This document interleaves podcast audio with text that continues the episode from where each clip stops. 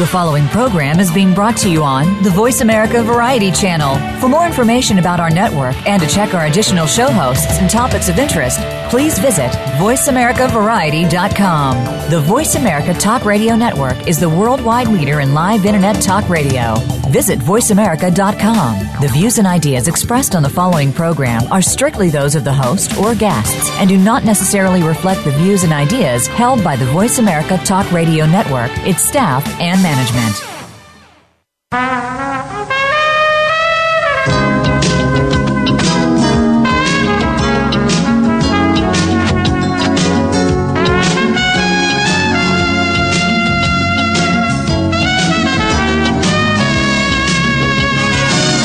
Welcome to PIs Declassified, an inside look at the world of private investigators.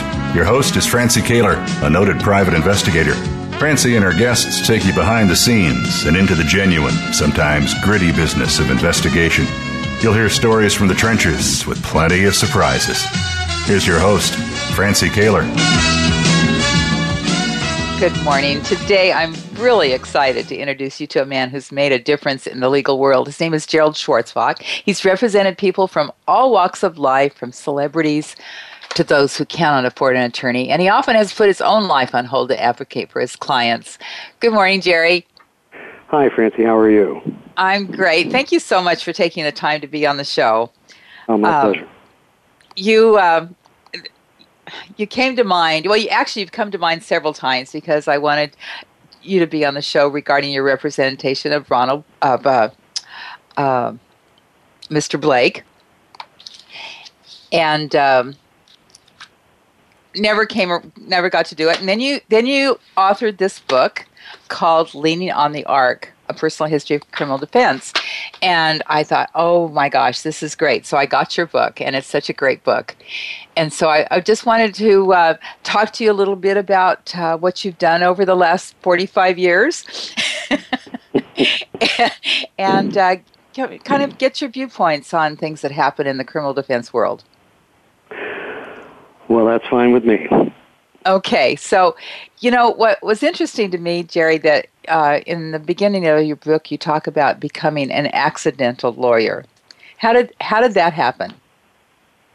Well, I grew up in a small town in northeastern Pennsylvania, and I was born in the city of Wilkes-Barre. Lived in a small community called Kingston, which was across the Susquehanna River my life, uh, my early life was really dominated by sports. My father had been a uh, professional boxer, semi-pro football and baseball player, and uh, even though he was quite short, he was uh, quite a competitor. And so sports dominated our lives. I, I played uh, basketball and baseball in high school and college. Um, but uh, when I graduated college, I, I I went I attended Washington Jefferson College, which is in the other end of the state near Pittsburgh, and uh, that was the time of the Vietnam War, and that was a war that I did not believe in. It was a war I was unwilling to fight, and um, I I chose going to graduate school as a means by which to get a deferment, which you could in those days. And uh, law school was almost by accident. And when I first, uh, when I began law school, I, I really didn't like it. Um, I studied very hard, actually, from September all the way to Thanksgiving vacation, my first semester. and uh, but it just seemed to me that uh, I, I had the impression, um, mistakenly so, that that law uh, is always about trying to make the rich richer mm-hmm. and uh, I was going to quit. Um, but I had stopped studying, and I ended up uh, not doing well in a particular course my second semester, and being very competitive and as immature then as I am now. I said I'm going back, and I'm going to I'm going to do well, and then I'm going to quit. I'd actually been offered a uh, high school basketball coaching job, hmm. and um, when I went back for my second year, that's when my life changed. I I uh, was involved in a clinical law program in Washington D.C. I attended George Washington University Law School, and this clinical law program, I for the first time had the opportunity to really see what it was like to be poor in America and to be a person of color in America. Uh. Where I grew up, there were very few people of color. Um, in college, because of discrimination that existed in those days, um, I went to a small school, um, all male. If you didn't belong to a fraternity, you had no social life.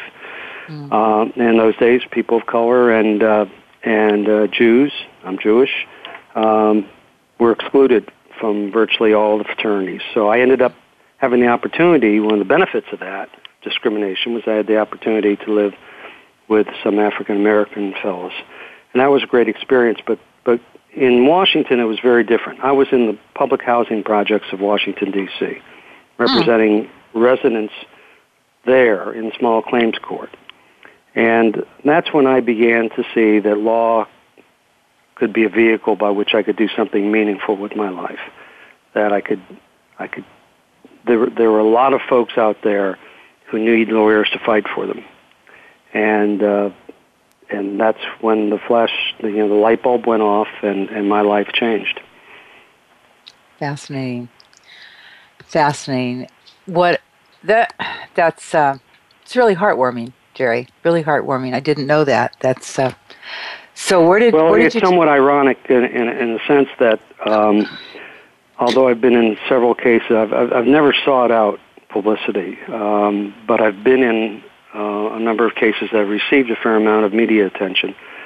The one that's received the probably the most media attention, certainly in the in the uh, uh, since the day of the internet, is my representation of the actor Robert Blake in his murder trial in Los, Los Angeles. Right. So most folks think about of me as being this high-priced lawyer, which I'm not, mm-hmm. Mm-hmm. R- who only represents rich people and celebrities, which I don't. I spent uh, you know, 25 to 30 years representing poor people, rep- representing people um, who couldn't afford a lawyer. Oftentimes I represented people for free. Sometimes I represented people for virtually nothing. Mm-hmm. Um, and that's really what, and, and my motivation as a lawyer today and my motivation in writing the book is the same motivation I had when I, when the light bulb went on back in Washington, D.C. in the late 60s. Mm-hmm.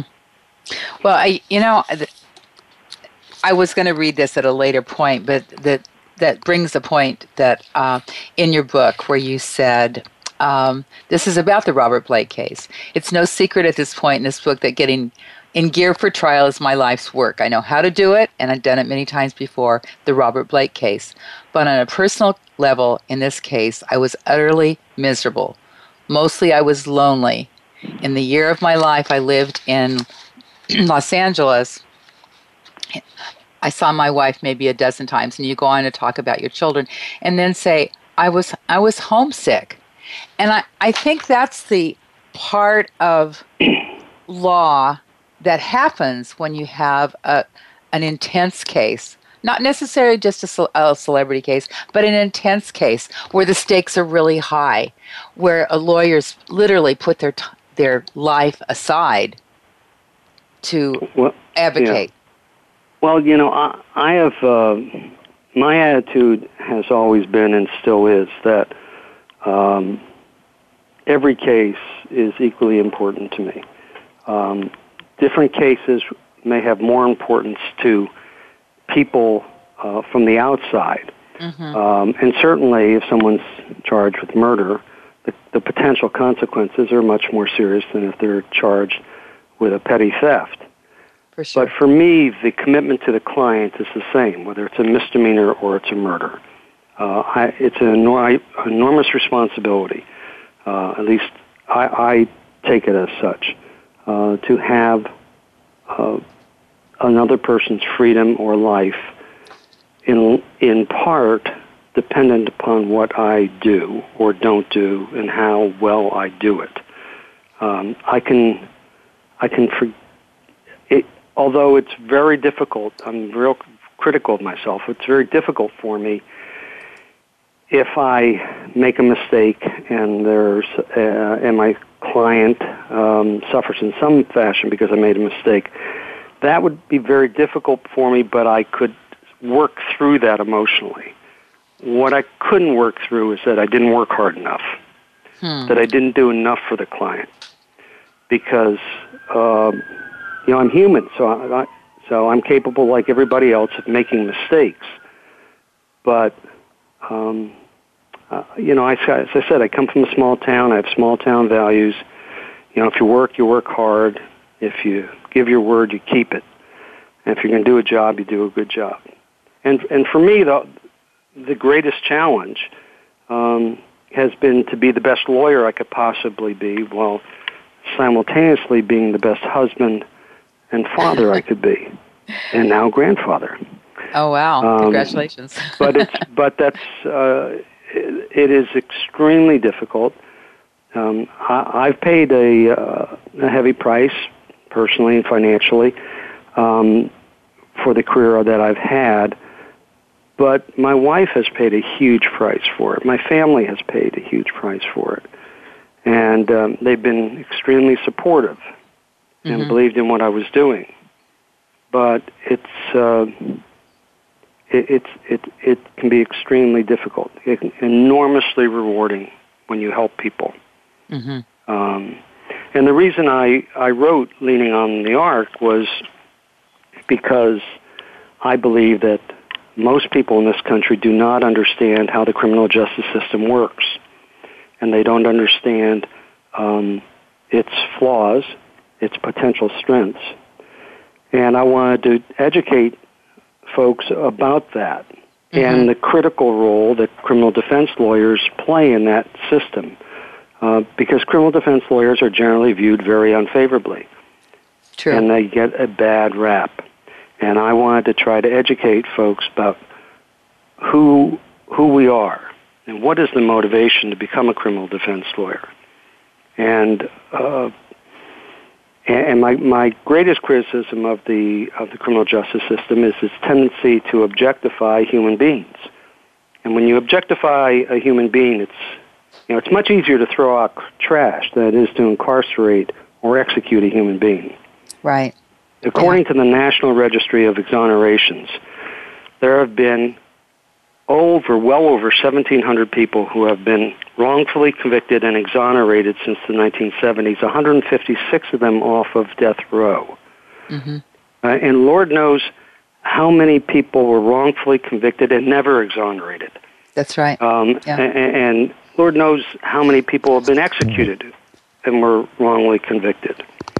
And, and oftentimes, so we need to ask our question how does that happen? Why does it happen? And what can we do about it? I try to answer that, those questions in Leaning on the Ark.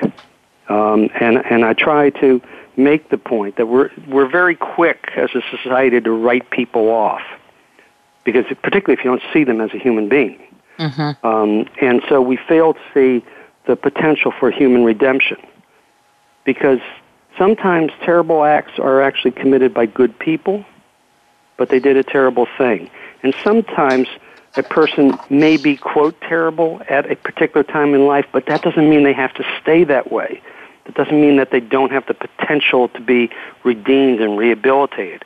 And, and so in Leaning on the Ark, I do, I tell stories, true stories, of, of incidents of clients of mine who, who have come a long way. And, uh, and that's a very, very rewarding thing. Absolutely. And, and so you, you brought up the Robert Blake case. What, what was your most difficult challenge on that case to overcome? Um, well, I mean, the first thing is, I mean, you, you know, you've been involved in the criminal justice system as well, and and um, and you're aware that most people, you know, most folks will ask you, well, when's the trial start? And when they meet, when, when they ask that question, they generally mean, when's the opening statement? Mm-hmm. Or when is the evidence going to begin? And what they don't think about is jury selection. True. Because it doesn't matter what the evidence is or the law is if, uh, if the jury's not willing to fo- follow it. And, and the stark reality is that many prospective jurors are very biased and many prospective jurors don't tell the truth during jury selection. Um, And so jury selection is extraordinarily important in every case. In Robert's case, we had written questionnaires because it was such a high profile case. Mm-hmm. Um, and it was a, and, and from those questionnaires, we determined that there was, there was something like 75% of the prospective jurors thought he was guilty. Uh, and that was before the trial, okay? Right. I, jumping ahead a little bit, uh, a, a writer came in to write a piece about me for a magazine about a year or two ago. And she comes into my office and she's telling me what an amazing job I did for Robert Blake. And so I finally said to her, I asked her, I said, well, well uh, how much do you know about the evidence in Robert's case? And she said, well, nothing other than he was guilty. Uh-huh. That's after he's even been convicted. oh, I mean, goodness. acquitted. He's been acquitted. And, and, and, and, you know, and I believe that I proved scientifically that he was innocent. I believe he, I, I not only raised a reasonable doubt, I believe that we conclusively proved his innocence. Mm-hmm. So jury selection was an enormous challenge, but we we had a very good judge, um, and she was a former prosecutor. Um, she gave us a very fair trial, and she treated me very well, and professionally and personally. Um, once getting past that hurdle, then we we getting a um, what we thought was a, a fair jury and an intelligent jury. Uh, there was a massive amount of, of evidence, and because the, from my perspective, this was the Los Angeles District Attorney's Office and the Los Angeles Police Department, in my view, viewed Robert's case as an opportunity to make up for the public perception that they had bungled the O.J. Simpson case. Mm-hmm. They wanted Robert's scalp, and they wanted to be they wanted to redeem themselves through Roberts. And in my view, they didn't care what the truth was. Hmm. And they didn't follow standard procedures. They suppressed evidence. Um, but there was an enormous amount of evidence, and, when, and I wasn't the first lawyer in the case. And when I got in the case, um, I determined there was a great deal. Uh, the very first thing I did is have I, I significantly changed the defense team and brought in folks who I could trust personally and professionally. Um, but one of the very first things I had done was have an inventory conducted of what we physically had in terms of police reports, lab reports, audio, video recordings, etc., photographs, and compare it to letters from the district attorney saying what they were providing in discovery. Mm-hmm. And what we determined was that there was an enormous amount missing. And that's in, in, in large part why I decided to, I had, I had to move down to Los Angeles and be there for what turned out to be over a year. Um, so getting all that evidence uh, together, making sure we had everything, and then um, and then fighting through still the public perception um, that Robert was guilty, and um, what was was a big challenge. But uh, you know, uh, you know, I didn't do it by myself, and no lawyer ever does do it by him or herself. Yeah. Uh, there were a number of people who worked very hard and did very good work, and so, um, and also I think you know the prosecution, um, aside from. Uh, I believe uh, violating their ethical obligations, um, I think they made a, a critical mistake. Uh, they Robert had been in custody for 11 months before I was in the case, um, and then after his preliminary hearing, uh, he was released on a, on bail, but with an ankle monitor around him. Hmm. And uh, when he was in jail, Barbara Walters gained access to the jail to do an hour or a, a very lengthy interview with him. And he was very frail and he was in jail garb. Um, the prosecutor played a part of that interview, which you know aired nationally, mm-hmm. and she played a part of it because she thought that it helped her in some fashion. Well, the law in California is that if one side puts in part of a communication, the other side has a right to put in the balance in order for the first part to be put in context. Mm-hmm. So that allowed me to play virtually the entire interview. Um, and it was very dramatic. It was on a big screen, and Robert was able to proclaim his innocence and do so very convincingly.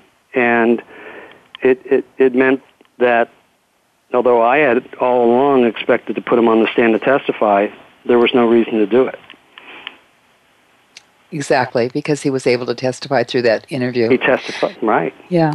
Interesting. So, you know, you meant, go back and talk about the discovery for a minute. So, um, people that don't get involved in criminal defense might wonder how you knew there were missing items.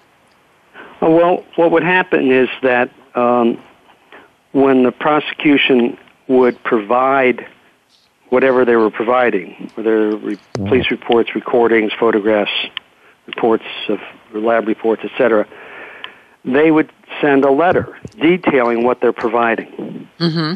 So simply we took those letters, all of those letters, and went down that list and compared it to what was physically uh, uh available. And, and the file was enormous. I mean, it, it filled up uh, three rooms in a house. Oh my goodness! Um, it, there, and so it was very tedious. And uh, um, so that's we just did that comparison and realized, uh, and then made a list of what we were supposed to have that we didn't have, and um, I wasn't assigning fault to anybody because I don't know who was responsible for the disparity between what was on in the letters and what was in the file when I got there, but uh, it didn't matter to me. It, I, I simply had to get everything. And although the judge had set a trial date she said in stone, and the very first day I appeared as Robert's lawyer, she had already set the trial date um, and said, and I told her it's in my calendar. And she, but then when I went, I went back and I moved for a postponement of the trial after we determined how much was missing. And uh, I actually told, actually told her that because uh, I had talked to lawyers down in Los Angeles where I had not practiced and they all said, "Oh, with her, you better you better ask for twice as much time as you need because she's going to cut you in half." Hmm. And I told her that's what I had been advised. Oh, really? I did, and she smiled, and um, uh, she, and she said something to the effect of, "Well, they must have appeared in front of me." Um, uh, but I said, Judge, you know, I haven't lied to you, and I'm not going to lie to you. This is this is what I need. This is the amount of time I need, and she gave it to me. Hmm. Um, I mean, there were a number of things that happened. I mean, I had my apartment down there was burglarized. My computer that had the whole defense file was stolen. Um, it was a huge. Wow. That was a, a huge deal down there, and obviously it was a uh, for a period of time. Uh, it caused a disruption of the trial, and for a period of time was extremely upsetting um, because I didn't know who had the computer, who had access to our confidential information, etc uh, how am I going to be able to go prepare and go through a trial without this? So there were there were a number of challenges, but I was lonely. I was lonely. Yeah. I you know I didn't know many people down there. I spent a lot of time alone, working seven days a week. And what happened to your computer? Did you ever get it back? What? Oh yeah, well it's a.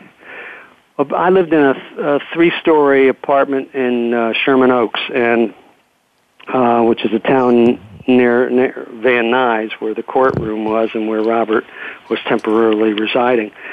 And um, apparently, um, some drug dealer had sold some kind of drugs to someone who lived in apartment uh, 202 and um, told his his friends who were 18 or 19 years old who were burglars this woman's got some really you know, hot stuff that you can fence. So these guys got into the apartment building, pushed the wrong button in the elevator, got off at the third floor. Mm. They broke into apartment 302, uh, which was an old lady's apartment. Fortunately, she wasn't there.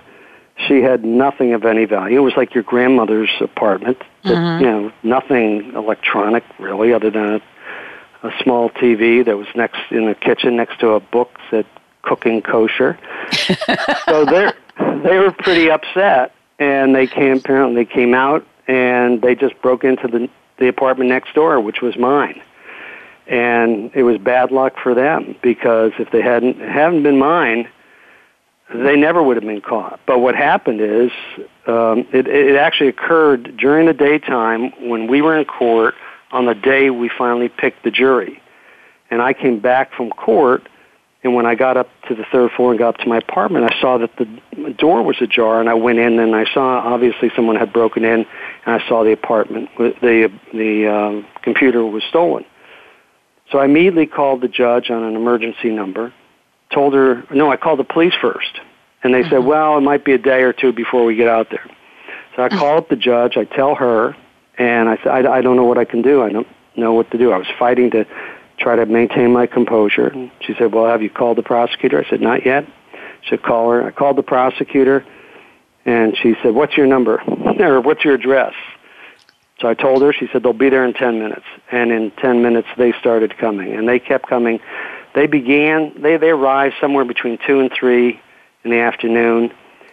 They yellow taped the entire apartment building. They blocked off our street. They wouldn't let anyone leave their apartments with, without a police escort, uh, oh in or in or out, because the prosecutor and the police believed that Robert Blake was responsible for the burglary because he was trying to get a delay of the trial. Oh my gosh! Which was completely untrue. But they they ended up having. Um, uh, yeah, goodness knows how many police officers were there. Um, there, there were at least a few dozen, um, and you know they really thought they were gonna they were gonna nail Robert. And in, in, and even the, the prosecutor, even towards the end of our trial, after they had arrested these fellows, and they were and her office was prosecuting them, and because they got their fingerprints, they got they got a fingerprint off oh. of a door jamb and um, and then they found that they had a whole stash of things they had they had stolen in other burglaries, um, and they're being prosecuted, and um, and she made a statement uh, at one point on on the record that that you know she accused me of something. I, I don't remember the details of it, and I just I was trying to maintain my composure, and I said, "Well, Judge, all I can say is that this comes from the same uh, the same lawyer who thought my client was responsible for the break-in of my apartment." and and uh, and she said, "Say that on the record." and you know, she said, "I still believe that." I said, "That's crazy." And she said, "Say that on the record." I said, "I just did." Uh, you know, and I mean that was so it was. They really wanted Robert. They yeah, want. They really sure. wanted him. Amazing. I, I can't. I just can't even comprehend finding a computer stolen. I mean that. I, yeah, I just that is beyond anything that is even comprehensible. Yeah, fortunately they got it back because these fellows confessed. The one guy gave up his buddy, and then they they confessed, and uh, they had taken it to a pawn shop, um, and uh, we got it back. It had to be uh, scientifically tested to make sh- see whether or not anyone had accessed it, um, uh, and, and, and no one had. Hmm. Uh, so, Jerry, how real... how much did um, Robert's persona on TV, the Baretta character, the smart street smart undercover cop, how much did that impact the case? Did it at all? Well, that was. Uh, I, if it no, I don't think so. I mean, I, no. I, I think that case was decided solely on the evidence. I mean, we were so careful in jury selection. Um, to try to weed out things. That was, you know, his, image as Baretta would be helpful, frankly, because he that character was a very friendly, um, effective police officer. Mm-hmm. What would be more disturbing was him playing Perry Smith in the movie In Cold Blood. True. Um, yeah.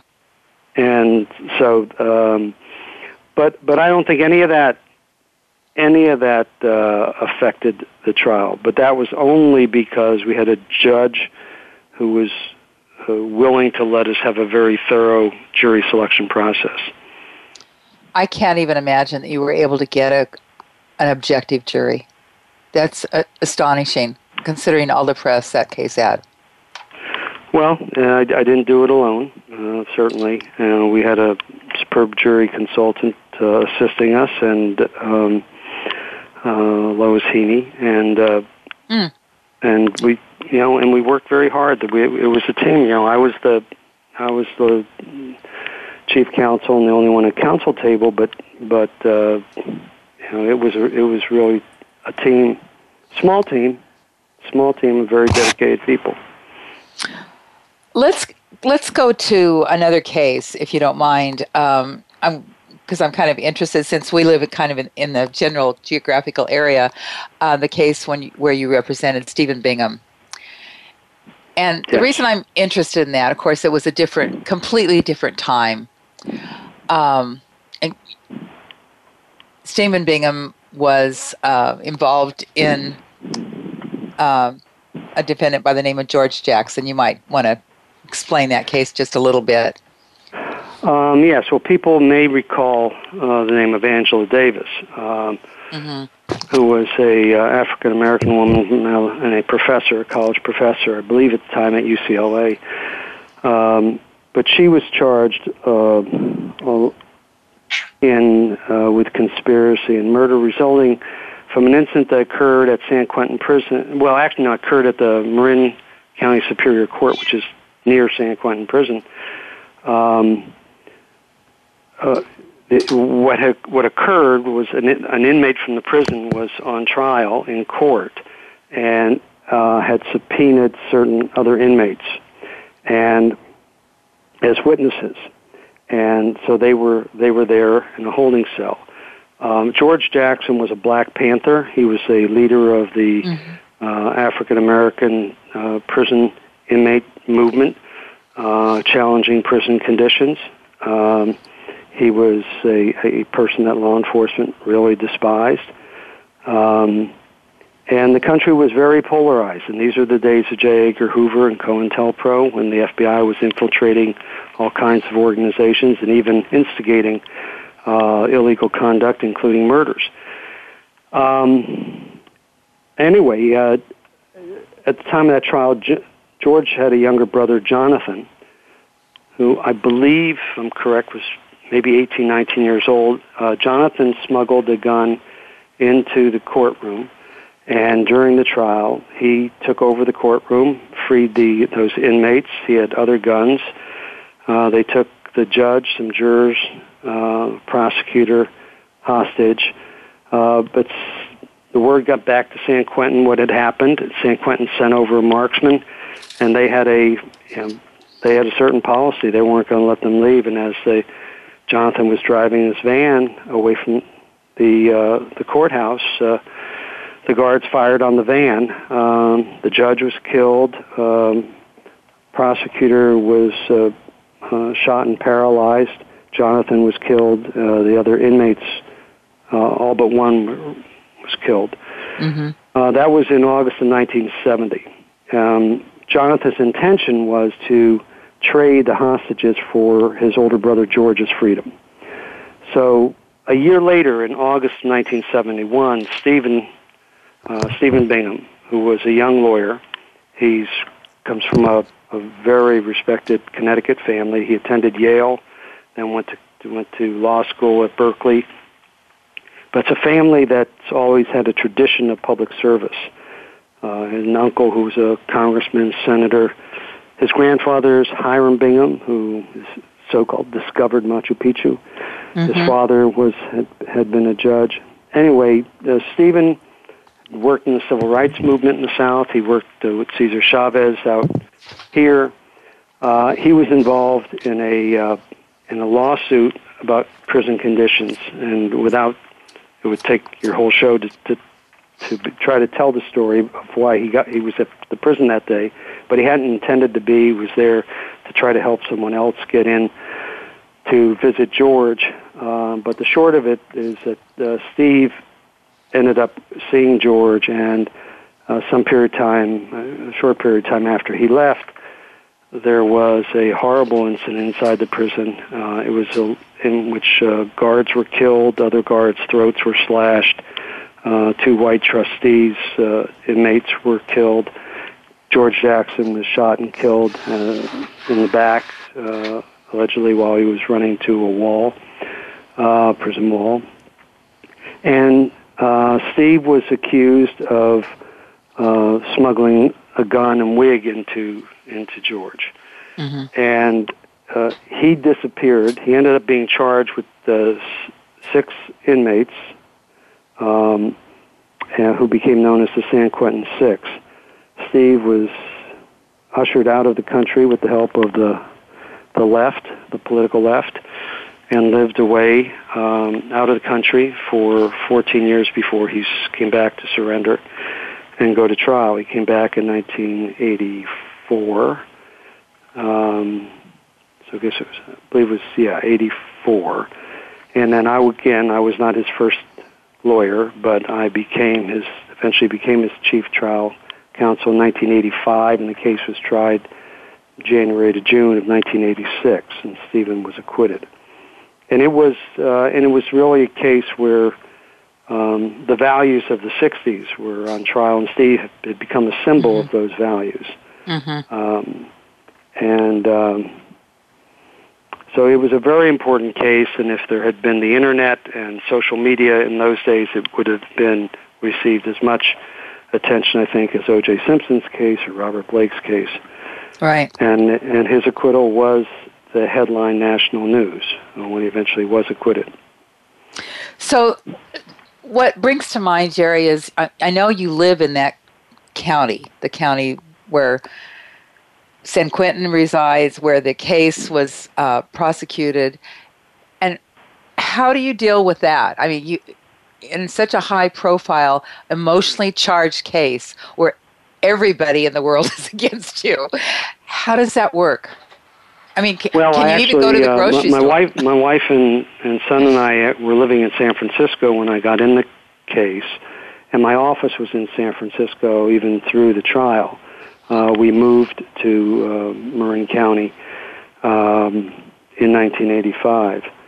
Um, not because of the case, but um, you know, Francie, I, I just uh, you know I have different personalities. When I'm when I'm functioning as a lawyer, I get extremely focused, um, uh-huh. like a laser. Uh, you know, I'm not the easiest person to be around. I could be physically present with my wife, but not mentally present, mm. uh, which one of the ways in which it, you know was very difficult for her. Mm-hmm. Um, but I just block out. There's something that happens. There's some kind of switch that gets flipped, and I just and it happened in, in Blake. It happens in every case. I just block out. I only allow myself to think about the things that are relevant to the trial. If it's media, I only have an interest in it as I might think it it might affect the trial. I don't uh-huh. talk to the media. I, I never. I don't talk to the media unless the prosecution's doing it. Um, I don't play to the media. And one of the challenges in Robert Blake's case was there were so many people down in Los Angeles who wanted to get a piece of it. They wanted the media attention. They wanted, you know, my, when I went down to Los Angeles, my goal was obviously to get Robert acquitted, but I also had goals of being the same person and the same lawyer at the end that I was at the beginning. To not mm. become, to not get sucked into all the publicity. Um, you know, to be the same kid from Kingston, Pennsylvania, mm. um, with the same values. Uh, to not give up my principles, um, and uh, and to not do anything um, as Robert's lawyer that did not have as its sole objective his acquittal. So I just I blocked things out. Interesting. And and how does how do these kind of cases spill over to your family? Well, do as they... I say, it's it's. Uh, I mean, in leaning on the Arc, I, uh, you know, I tell a story early on of I was trying um, a capital murder case. Actually, the Keenan case that you're familiar with. Can and, you hold on that one, Jerry? Let's hold course. on that one. We need to take a break real quick, but um, uh, I want to talk about the Keenan case. That's fascinating sure. to me. We'll be right back already.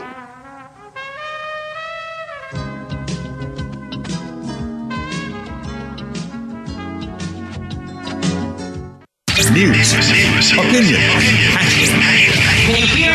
Your voice counts. Call toll free 1 866 472 5787. 1 866 472 5787. VoiceAmerica.com.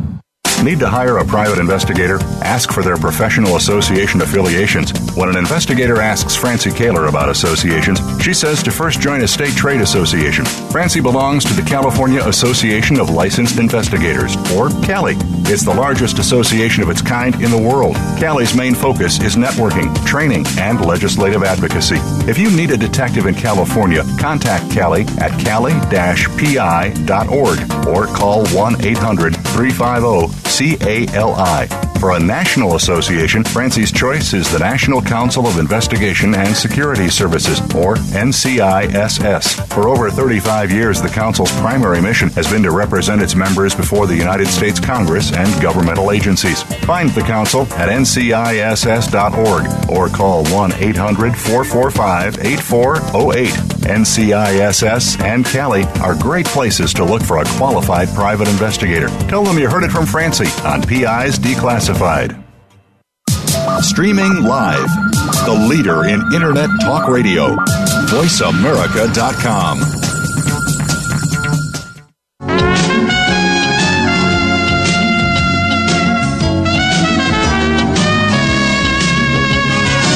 You're listening to PI's Declassified with Francie Koehler. You can call into the program. We'll take questions and comments at 1 866 472 5788. That's 1 866 472 5788. You can also email your question to Francie. Send it to F R A N C I E at PIsDeclassified.com. Now, here's Francie Koehler. Attorney Gerald Schwartzbach has joined us today to talk about his life as a lawyer and some of his amazing cases. We were just talking about, you just started to talk about uh, the Keenan case, so let's uh, get into that because that's really uh, has had some application to the kind of work I do.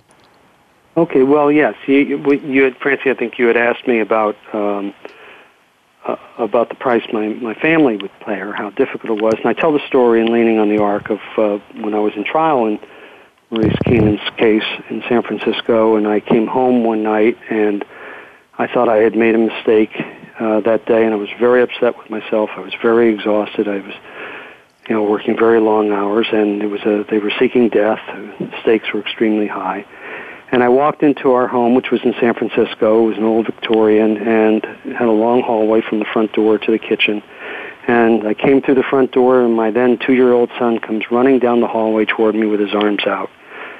And then I'm just in, you know, my heart's pounding. I'm saying, oh my goodness, I mean, this is what it's all about. This is this is wonderful.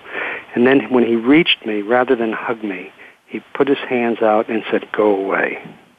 Mm. And I realized then um, how much stress, level of stress I was bringing into our home.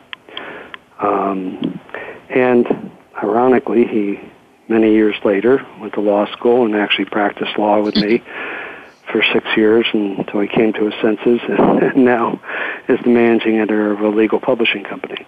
Yeah. But it's but that that was a dramatic demonstration of the kind of stress that I would bring in uh, to to the family. I just would become really focused, and I just, as much as I loved my wife and loved my son, there were just times when um, I wasn't there. I mean, I could be physically there, but I just I wasn't there, and that's very difficult. And and uh, because I because money was never a priority for me, you know, we've um, uh, there have been a lot of sacrifices, and and even now, uh, it's a, you know, my wife and I are in what I refer to as the golden years, and and things, you know, I hadn't really planned for it. I hadn't responsibly mm-hmm. financially planned for it.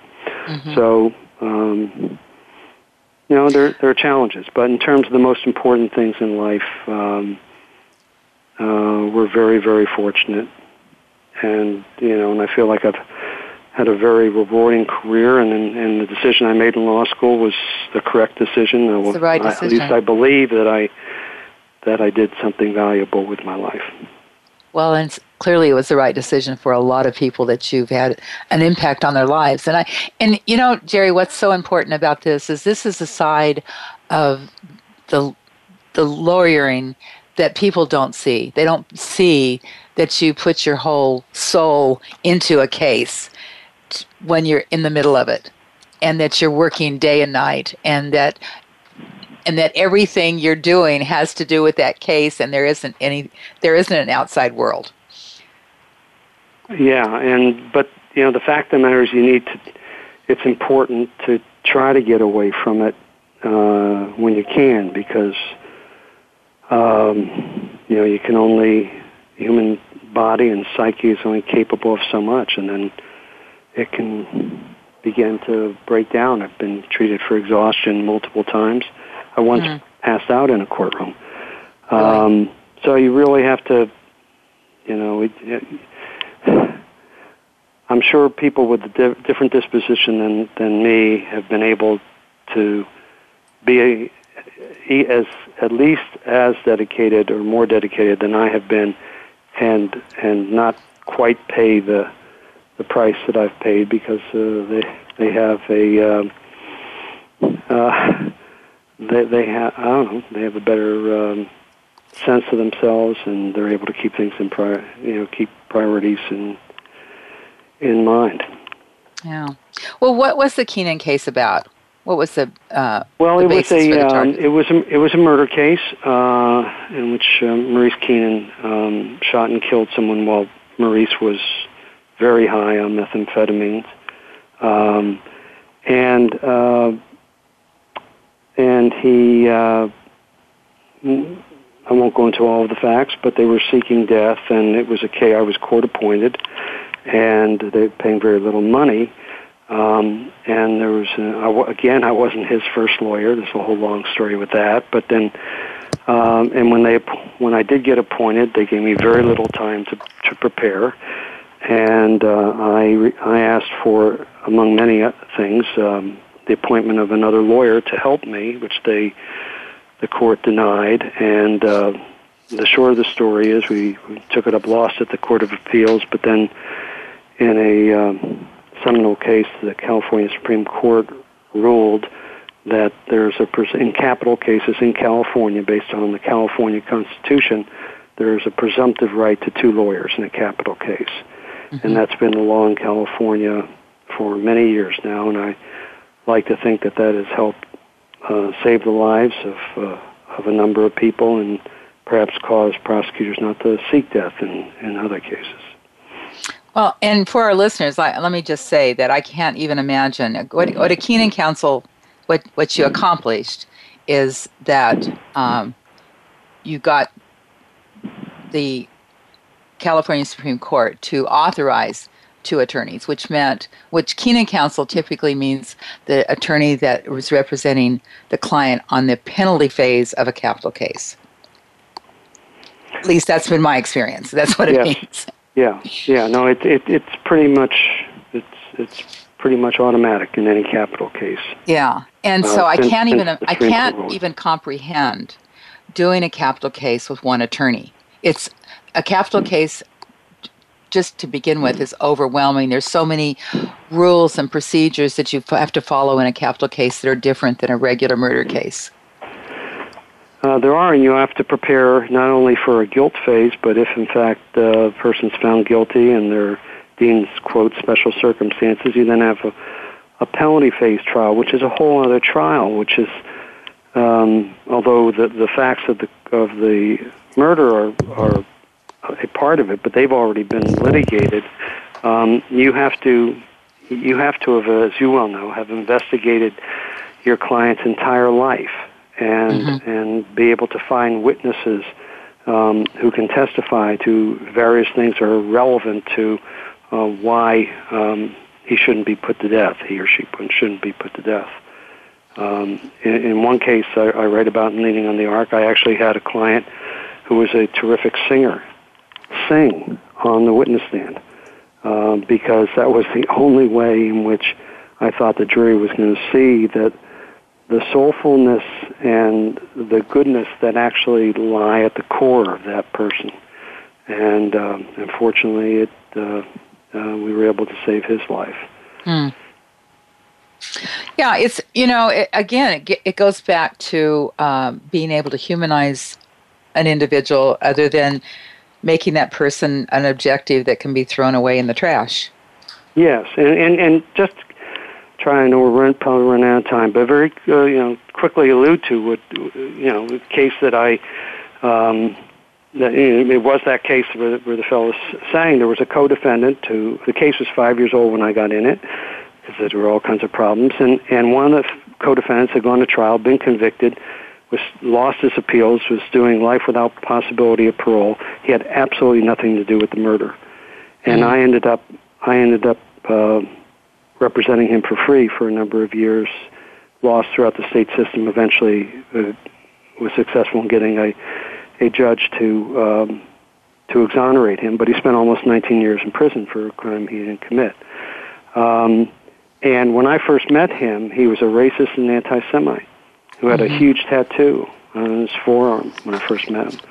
And years later, uh, months before he actually was exonerated, he sent me a letter in which he, he wrote that I had taught him to see people for who they are and not what they were. And when he got out, he got had every racist and anti-Semitic tattoo removed from his body. Did it without anesthesia because he thought he deserved to experience the pain. Oh my goodness! Been that kind of person. And so there is the potential for redemption, but you don't know whether it's possible unless you try and you're not going to try if you view a human being as an inanimate object. Hmm. And where did that come from? Did that where that must have been part of your upbringing? oh yeah, just, I mean, I you know, I say I'm a small town, small town guy, and I you know I am Jewish, and and and if you're Jewish, uh, certain uh, you know you I you're part of a group of people who have been discriminated against uh, for thousands of years, and so, at least for me, there was the natural tendency to identify with um, with people who are oppressed, and to uh, at least for me, uh, and also I think athletics help play a role, and the values my family, my parents instilled in me. Um, I, at least consciously. Um, I just when I meet somebody, I just I'm meeting another human being. Uh, mm-hmm. I don't, you know, I don't. Uh, I can't say that I visually don't see black or brown or yellow or whatever, or, or male, female, or but to me, every person is a person, and um, and I like to get along with people. I like to have fun with people, and uh, so I much rather get along with with with people and and um, you know most people, um, most people who are involved in in uh, criminal conduct have have issues that need to be addressed, and uh, a lot of them have been victimized themselves when they were young. Right. And they and they their emotional skin gets toughened, and over years, with some of them, that tough skin becomes a hard shell. But it's possible to get inside of it. They try to keep people out because they don't want to be emotionally hurt again because they've been hurt so many times. And it could be a, a, a little uh, a woman or it could be a big tough guy. Um, mm-hmm. But the same principle applies. And in you know Buddy's case, the fellow who got the tattoos removed, you know he uh, although he was raised to hate uh, people like me, um, you know, he, he got to know me as a human being. Exactly. We got to relate as human beings. Exactly. And, uh, and he realized that the hate and prejudice that he had been taught was wrong. You know, I can, I can just picture your wife rolling her eyes when you tell her that you're representing another person for free. yeah, well, it was, um, you know, with Buddy, uh, it was when I was representing um, uh, and I was in the, that case for five years before I began to represent Buddy, but I realized early on, I learned that Buddy was innocent, et cetera, and I remember coming out of a movie theater with my wife, having seen the movie um, In the Name of the Father, which was about some Irish fellows who had been wrongfully convicted. And I dramatically remember coming, walking out of the theater with my wife. We weren't talking. It was a great movie with Daniel Day Lewis. And I just, said to my wife, I said, you know, I got to get Buddy out And she said, I know. I said, you know, I'm not going to get paid. She said, I know. oh, that's priceless. Uh, Jerry, we're at the end of our hour. Uh, this this has been really uh, really a nice conversation. And those of you that are listening, uh, be sure and get this book, Leaning on the Arc. That's ARC, Leaning on the Arc, A Personal History of Criminal Defense by M. Gerald, G E R A L D, Schwartzbach. Thank you again for joining the show. Um, once again, a shout out to my sponsors, Jimmy and Rosemary Mesis, publishers of PI Magazine. And we're here at the end. Tune in again next week as we declassify more real stories from real investigators and attorneys like Jerry Schwartzbach. It's PI's Declassified. I'm Francie Koehler. Thanks so much for listening. You've been listening to PI's Declassified with your host, Francie Koehler. Tune in every Thursday at noon Eastern Time. That's 9 a.m. for you West Coast listeners. PI's Declassified explores stories of deceit, mystery, and detectives unraveling the truth. Every Thursday at noon Eastern, 9 a.m. Pacific Time here on the Voice America Variety Channel.